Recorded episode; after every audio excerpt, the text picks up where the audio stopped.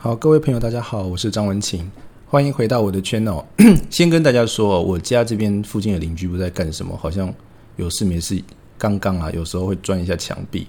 如果等一下听到这样的声音后，多多包涵了，不好意思，不会很大声，可是也是很烦人。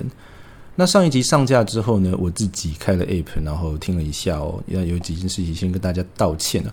第一件事情就是，呃，我录音的时间通常都在半夜，所以我录完之后我自己听。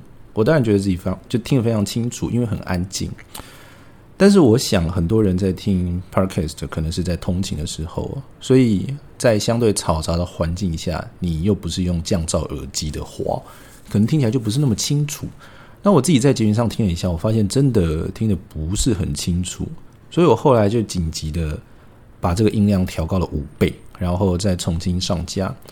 那希望已经已听到的朋友，已经是听到我上架之后的版本哦，就不会过于小声这样子。那另外一件事情要跟大家不好意思的是，呃，我发现我上一集讲一个英文单字哦，讲的好像讲太快了，念的不是很清楚啊。这个是 dream big，好不好？dream 梦想，big 大。上一在说小时候的志愿嘛，那我就说到，呃，我们就算长大了。我们还是可以抱持着这个怀大远大的梦想来 dream big 一点了，好不好？那呃，这个 dream big 其实是一个概念嘛，对不对？是一种心情得到满足等等等等之类的一种情绪上的满足，情绪上的安慰哦。那有一些很幸福的小事情，其实对一些人来说，可能也是一种 dream big 的表现比如说，嗯，我阿妈，我阿妈。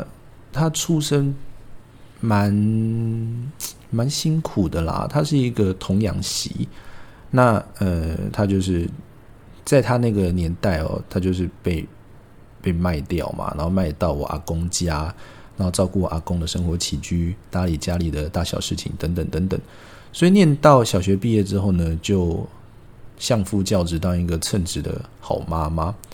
那他其实从小最最远、最深、最愿意想要去完成的这个 big dream，其实就只是受教育这么简单而已。我妈妈是一个非常非常聪明的人哦，也是我这一生最敬佩的人，没有之一啊，就是她了。怎么说呢？呃，她一开始是在菜市场里面当养乐多阿妈，养乐多阿妈哦，就是当然她十二岁小小学毕业的时候不是养乐多阿妈了，是。养乐多少女了，好不好？那她之后就当成养乐多阿姨、养乐多妈妈，最后当了养乐多阿妈。她用这种在菜市场卖养乐多的方式，最后存钱买到了三栋透天房子，你知道吗？三栋哦！你不要说这个时候台湾前烟角木这种屁话，你要可以买到三栋透天厝，只有国小毕业，还靠一瓶可能那个时候比台币六块钱还要低的养乐多。完成这样的事情是非常非常不容易的哦。那呃，这三栋透天厝有一栋是文教区的住宅，那有两栋呢是放在火车站门口的店住，你知道吗？店住，它一楼可以租出去做生意，也可以自己做生意，然后上面二楼、三楼地方可以住哦。那这样子的店住的价值，一直到今天哦。他这样租出去哦，每个月都还有新台币十二万的收入，你知道吗？所以，我外婆是一个我阿妈啦，其实就是我外婆，习惯叫她爱外婆。我阿妈，我我外婆就是一个这么牛的人哦。她只有国小毕业，靠养乐多达到这样的成就。那你看哦，现在二十二 K 的大学生到处满街跑来跑去，不知道冲哪小，浪费那么多时间。相较之下，对我，我对我阿妈的敬佩真的是犹如滔滔江水绵绵不绝哦。所以啊，这样子聪明的人哦，在菜市场经历了这样子那么多的事情，看见看尽人事百态啦，他的客户来来去去等等等等的，菜市场的阿姨啊等等等等，他心里其实就有一个遗憾，就是希望可以受教育哦。所以啊，当我呃拿着书包要从幼稚园毕业。要去读小学的时候，我阿妈就想起了她这一辈子唯一的受教育的经验，就是读小学。她觉得那样子的经验非常非常美好，所以她也很想要祝福我。所以呢，呃，在我生日的时候，我阿妈包给我一个红包。对不起哦，有有在施工的声音，不好意思。呃，包给我一个红包，这个红包上面就是用歪歪扭扭的字写了“生日快乐”给我这样子。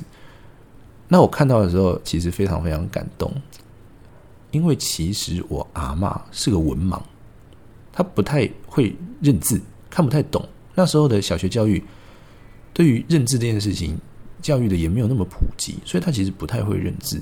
然后你看他那个生日快乐写的，基本上就跟我写的差不多，知道吗？就跟我那时候小学的时候写的差不多，歪歪扭扭的。那阿妈那时候就想说，他的孙子要上小学了，那他好像又重新燃起了那一股对学习的渴望跟热情，所以他就想说，那不如就跟孙子一起来学认字写字好了，好不好？所以呢，他就从小学我读小学的时候开始跟我一起学认字写字，然后一路学到。p m f 注音一年级、二年级之后呢，基本上我阿妈就已经没有什么生死单字是看不懂的人，所以他这种呃从小怀的这种军备的梦想，其实很微小的幸福，但我们一般人听起来看起来就是一件很容易的国民教育的应该做的事情而已。可是，在他那个时候得到了圆满了，得到了达成，他那样子的笑容跟满足，我这一辈子都会。永远记得，所以啊，嗯，那个红包袋一直到现在哦，我都还放在我的书桌下面，压在我的桌垫下面哦。不管我人生遇到什么样的困难的挫折哦，不一定是读书啦，毕竟读书不在行，挫折已经够多了。我我就会看一下这个红包袋，然后想到我阿妈当时鼓励我去读书，然后他对于读书认字写字。获取知识这样的热情，就会深深的感动我。那就陪我走过了很多人生大大小小的瓶颈。那当然，我阿妈呃拼到三洞透天错，一定也付出了一些代价，就是她的身体后来变得不太好，所以她就嗯身体出了一些毛病，那就常常又从南部到台北来我们家。住个几天，然后去大医院检查检查。那呃，我父亲就会开车带我阿妈去医院做检查，什么什么的。那有时候检查排的比较多天，阿妈就会在台北待比较多天。那我就有很多时间可以跟阿妈相处，我就很开心这样。那有一天呢，呃，早上起床，然后在吃早餐，在吃早餐的时候，阿妈就说：“哎，乖孙哎。”那个阿妈的健康检查今天就会结束，然后阿妈就要回南部去了，这样子就跟我讲。那我听完之后，我就心中一阵舍不得啊，想说啊，不知道多久才可以再看到阿妈，就很难过。所以，我爸爸到楼下去牵车，然后我阿妈就跟着下去，然后要搭上我爸的车去走嘛。然后那个停车场不在呃我们家的下面，而是在。要走路大概一百公尺的一个，就是一个停车场，要去那边牵车。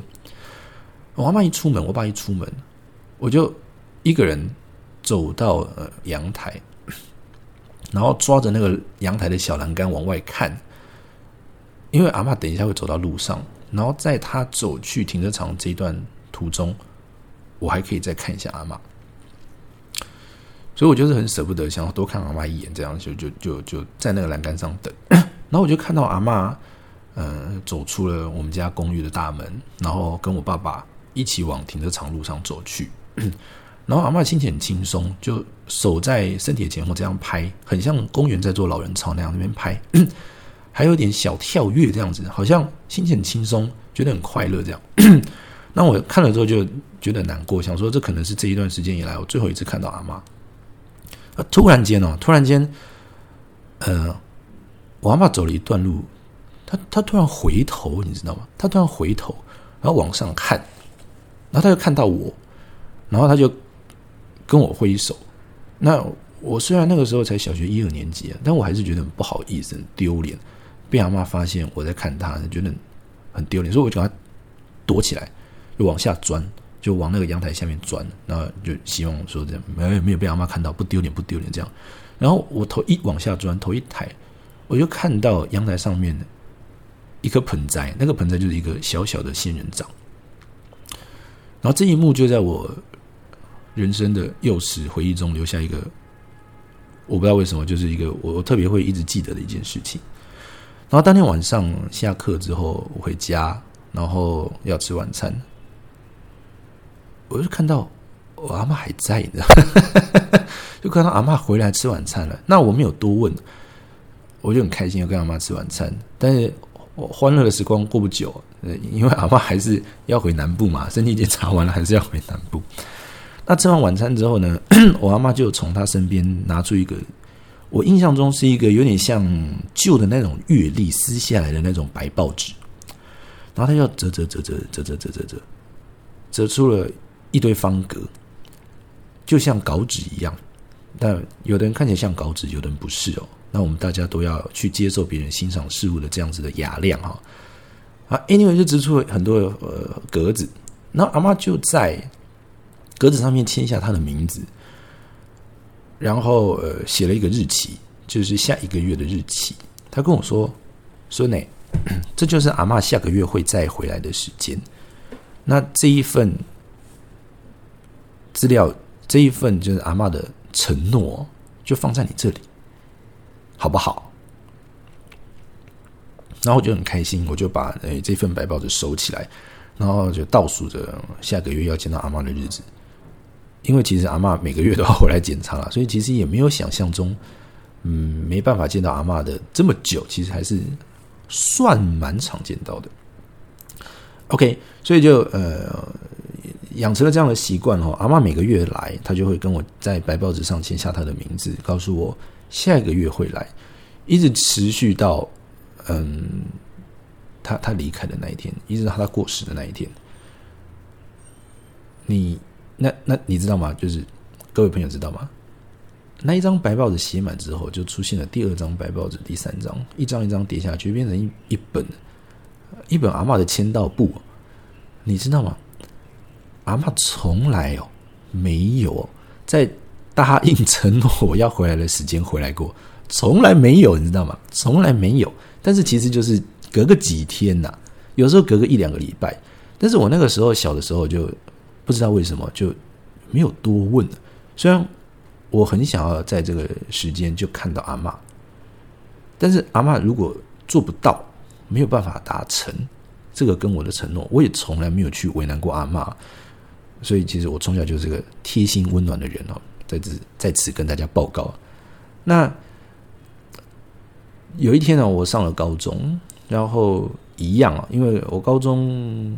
读的比离家里比较远，所以如果说我爸爸要开车去带我阿妈去医院检查的话，也起的比较早，因为那个复诊都是在正规挂号之前嘛，先复诊完才挂号，所以都非常非常早的门诊。我父亲就会载我阿妈去，同时也会顺便载我阿妈一起去，呃，载载我阿妈去医院，同时也载我一起去上课这样。然后我记得有一天高一的时候，我就坐上我爸的车，我坐在后座，我阿妈坐在副驾驶座。然后大概早上六点吧，我这边补眠，躺在车上睡觉。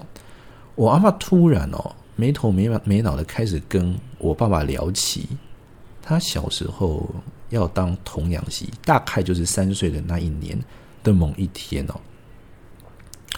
他妈妈把他带到我阿公家，然后谈了一些不知道什么样的事情，然后就就离开了。我阿妈的妈妈就离开了，就就就就是把我阿妈丢到我阿公家，然后就从巷子口这样慢慢的离开，慢慢离开，慢慢走远这样。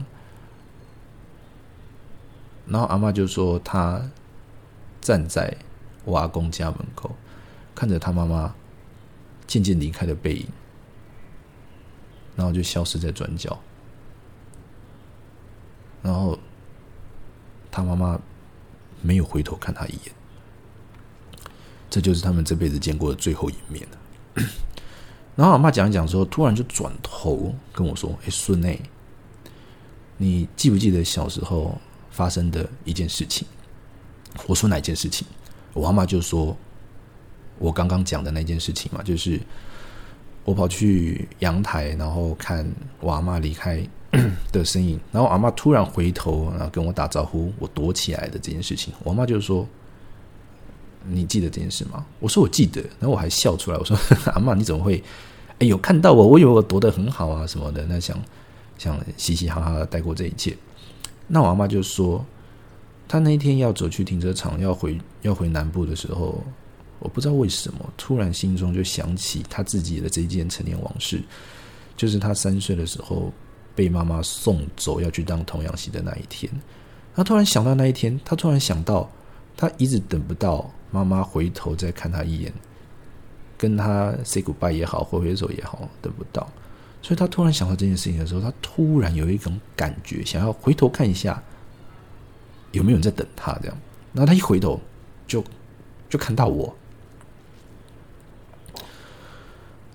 然后我阿妈就觉得心中有一点难过不舍，所以他就跟我爸爸说，他晚上想要再回来跟我吃个饭，然后请我爸爸把那个他要回南部的火车票改期，这样子。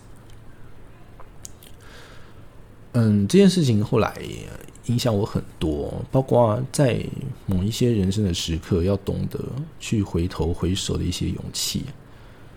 现在一言三语，三言两语了，好不好？三言两语说不完了。那 anyway，就是嗯，这件事的启发其实带给我很多的感动了。那后来，呃，我读了读了读高中，然后对学业成绩表现很普通。对读书也没有什么兴趣，然后就浑浑噩噩的读了一些大学。我说读了一些大学，就是我读了不止一间大学啦。那后来也遇到了一些很不错的同学，很不错的老师。那其中有一位老师，我至今印象深刻，非常非常深刻。对不起，旁边的小小学好像在打打闹闹，有一点点远处的噪音哦。嗯，我认识一个一个一个大学老师，大学教授。他真的是我这辈子最佩服的一位老师。他是台湾工学院毕业的，也就是台湾科技大学的前身啊。他只有读到硕士，也就是拿到一个非常基本的讲师资格，就来大学任教。那他自己是去，是他自己是那间大学毕业的。那我前面提过，我书读的很差，所以其实我读那间大学也是不怎么样的大学。但是。那位老师在读这间大学的时候，遇到一些不错的那他的老师，然后他的人生就发生了转变，然后他就怀着一股热忱跟传承的那种心，想要回来给学弟妹更多更多他在往后人生上的快乐、成功，以及在这个学校学到的东西，所以他把他全心全力都投注在教学上面了。他一个硕士。从来不去计较说他只能领讲师的薪水，也没有说要去熬一个在职进修的博士，然后评审等或者写 paper 这些东西，他都毫不在意。他每年可能学校系上给他的一些比较差的待遇、薪资什么的，他都他都从来不放在心上，因为他觉得他在这里的原因，在这里的目的就是希望可以好好的照顾这些学弟妹，让这些学弟妹重新感受到。呃，人生的美好嘛，或者他要把他人生所有的美好都跟他学生分享，所以他就整天跟学生鬼混，你知道吗？然后我那个时候是转学生转进去的，那他是我们班的导师，也对我非常非常照顾。那他跟学生鬼混到什么程度哦？他后来买房子就买在学校旁边哦，然后有的时候跟学生讨论专题或作业的时候呢，下了课就在他办公室聊。然后有一些呃管理上的实务或细节，或是他在外面当顾问上的一些情境哦，三言两语讲不完，所以他就讲好久好久好久好久。然后呃，同学都资质跟我差不多了，可能比我还聪明不少，但就是比较笨哦，比较迟钝了，所以老师就花了很多很多的时间去分享这些事情。然后讲讲讲讲，意犹未尽。哎，他这个王八蛋，你知道吗？他再把学生哦从学校搬到家里里面去，继续讲讲到三更半夜，你知道吗？他有两个女儿跟一个老婆，他抛家弃子，完全不顾家人反对，不顾家人反对，然后一直跟学生呃分享这一些呃生活上的也好，或者是工作上也好，或者是学业上的也好问题，就是一个非常非常热忱的老师。然后有一天，我跟老师又在聊天我问他一个问题，我说：“老师啊，这个你每一天这样跟我们鬼混，你老婆都没关系吗？”我就问他，然后老师就给我一个很尴尬的微笑，他跟我说：“怎怎么会没关系呢？当然是大有关系啊！”然后他就跟我讲了一个故事。他说他有一天又跟学生在外面呢喝酒聊天打屁，讲一些有的没有的五四三，然后很晚很晚很晚才回家。然后回到家之后已经三更半夜，然后灯都关着，整个房间都漆黑漆漆的。然后他就要听到，他就要呃洗澡，然后去房间睡觉嘛。他洗完澡到房间之后，他就把那个房间门打开，他就看到他老婆，也就是师母，在呃床铺的另一边，然后背对着背对着他侧睡。但他们那个时候都已经五十来岁了。然后老师就跟我说，他那一瞬间突然觉得，这个陪了他一生的小女孩。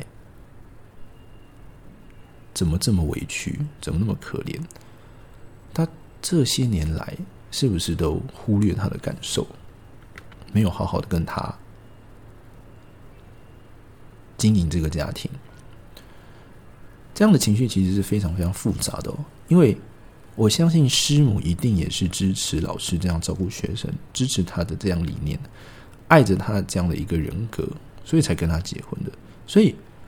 我的老师还可以这样子做，其实一部分是师母的支持。那师母也当一个非常非常好的妈妈，把两个女儿照顾的非常非常妥当，所以整个家都照顾的很好，让我老师可以在外面努力的奋斗，努力的分享他的知识给学生。所以师母其实是支持的。可是再怎么样说，老师也是他先生啊，他难免也会需要。一起经营这个家的感觉，或是跟他先生有一些两个人私人的时光，但是因为他支持先生，所以他没有这样做。然后这些年来也不吵不闹，偶尔跟我老师讲几句，我们老我老师可能意思意思，呃，会敷衍了一些，但也没有真的什么实际的作为。所以老师突然在那个晚上良心发现，你知道吗？就想说，虽然我们都五十几岁了，都是成年人了，那。老婆其实也是女人了，一个大女人了。可是他突然觉得这个小女孩好可怜，受尽了各种委屈，真的是有够衰，嫁给我这样子一个不负责任的老公。所以他就呃到床上去，然后从后面抱住他老婆，然后那个感觉呃，他老婆就一个师母，就是身体抖了一下，然后就开始细微的发抖。然后接着就听到一些哭的声音，然后那个吸鼻子的这种声音哦。虽然他们没有说任何的话，可是就在一个三更半夜的一个拥抱，什么事情都不用再解说了，不用再解释了。这样，然后讲完这个之后呢，那个我老师可能想想说这个情绪有点紧绷，他就跟我说：“文强，哎，文琪，你知道吗？”文清，你知道吗？就是隔天早上哦，我我我我是在烤松饼的味道中起床的。他说他老婆已经呃二三十年没有帮他准备早餐了，因为他是一个呃晚上三更半夜跟学生混很晚的老师，所以他都是排下午的课，睡到早上才才出门。结果，老婆为了体恤他，或者感受到他的感动哦，特别早上还请了半天的假哦，然后在家里帮他准备中餐。那因为刚起床呢，其实也吃不多，所以没有办法准备这种正常的中餐，就帮他准备了他最爱吃的烤松饼，手工烤松饼。所以他就很轻松跟我说：“文晴啊，我跟你说，你就只要抱抱老婆，你就会有好松饼可以吃。”但其实这背后的意义啊。不是那么简单。我去年底有有一个学妹结婚哦，那嗯，她结婚的时候，她就找我，她非常有创意的跟我说：“这个学长，我方不方便请你当我婚礼的证婚人？”我心里想说：“天哪，你头壳出了什么毛病吗？证婚人不是都是找那种德高望重的前辈、老先生、老太太来讲吗？我跟你顶多只能算是平辈哦，你怎么会找我来证婚？”结果。学妹哦，非常真诚的看着我，跟我说：“学长，你知道吗？你就是我这辈子认识最德高望重的人。”我一听，大为震惊。然后回去痛定思痛，百般思考之后，发现有道理，所言非假。所以我就欣然的接受这样的重责大任，然后在他的这个婚礼现场胡说八道这样。那 anyway，我胡说八道完之后呢，就换成我学弟跟学妹要互相胡说八道嘛，对不对？新娘新娘互相胡说八道。那你知道我这个学妹哦，对她老公，也就是我学弟，其实非常差。每一次见面聚会，都把她老公那个时候男朋友嫌的一毛不值，这个也嫌，那个也嫌，从头屌到尾，没有一处好的。然后每次聚会也从来不带他出席，每个人带他女朋友、男朋友来，他就死不带，你知道吗？就说带他出来干嘛丢脸之类的。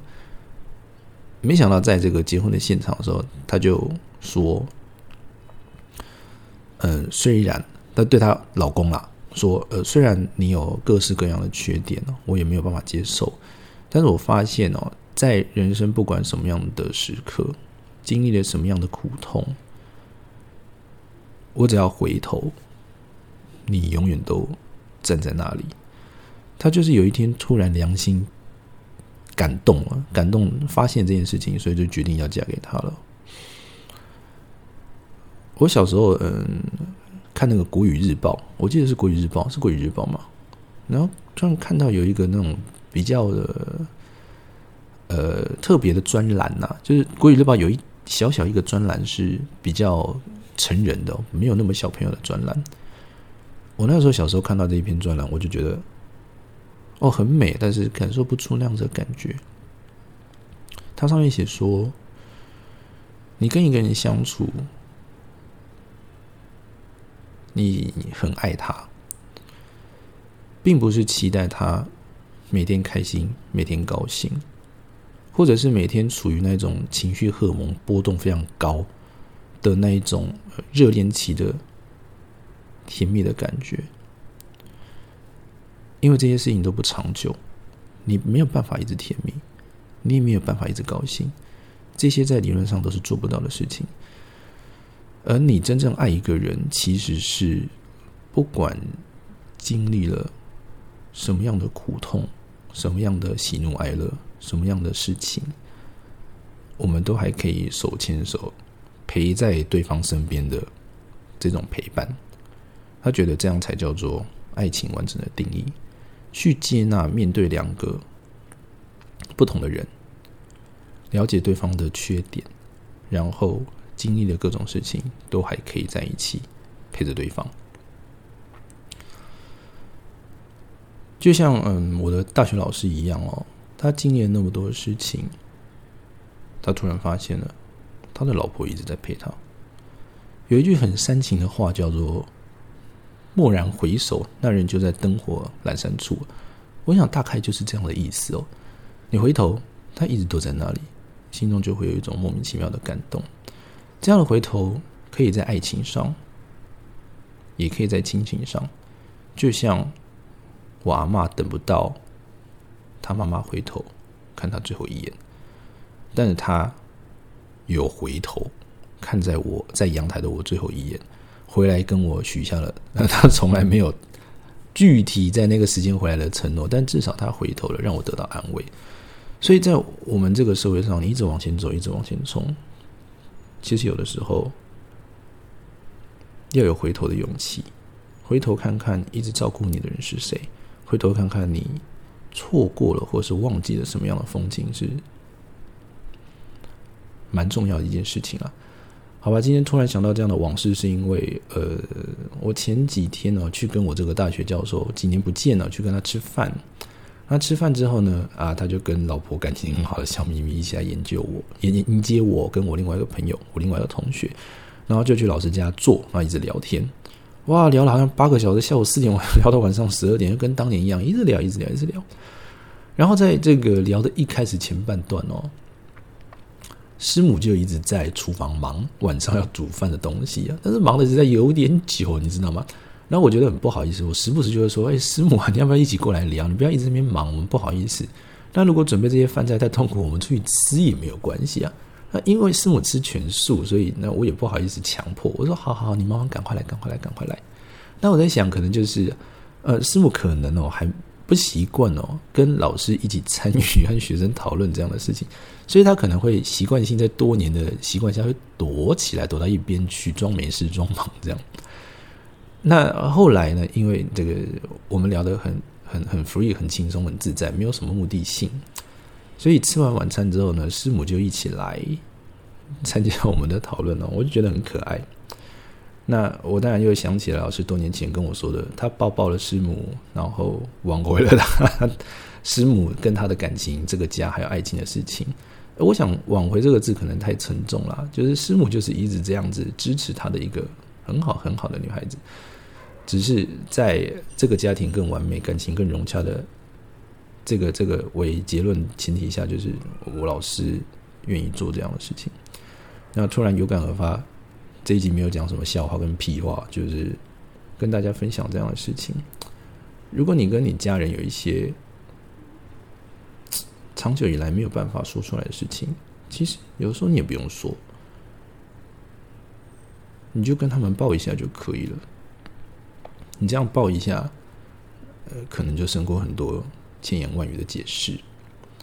那如果说你可能正在跟另一半吵架嘛？或者是你，嗯，面对感情有一点挫折、跟失望、跟沮丧，你也不要忘记去回头看看，那一个一直陪在你身边的人是谁，然后好好去珍惜。嗯，不管是感情或家庭或亲情都好。那在节目的最后呢，嗯。我想要跟 我外婆说，我阿妈说，嗯，我不仅仅是想要把这一集献给你，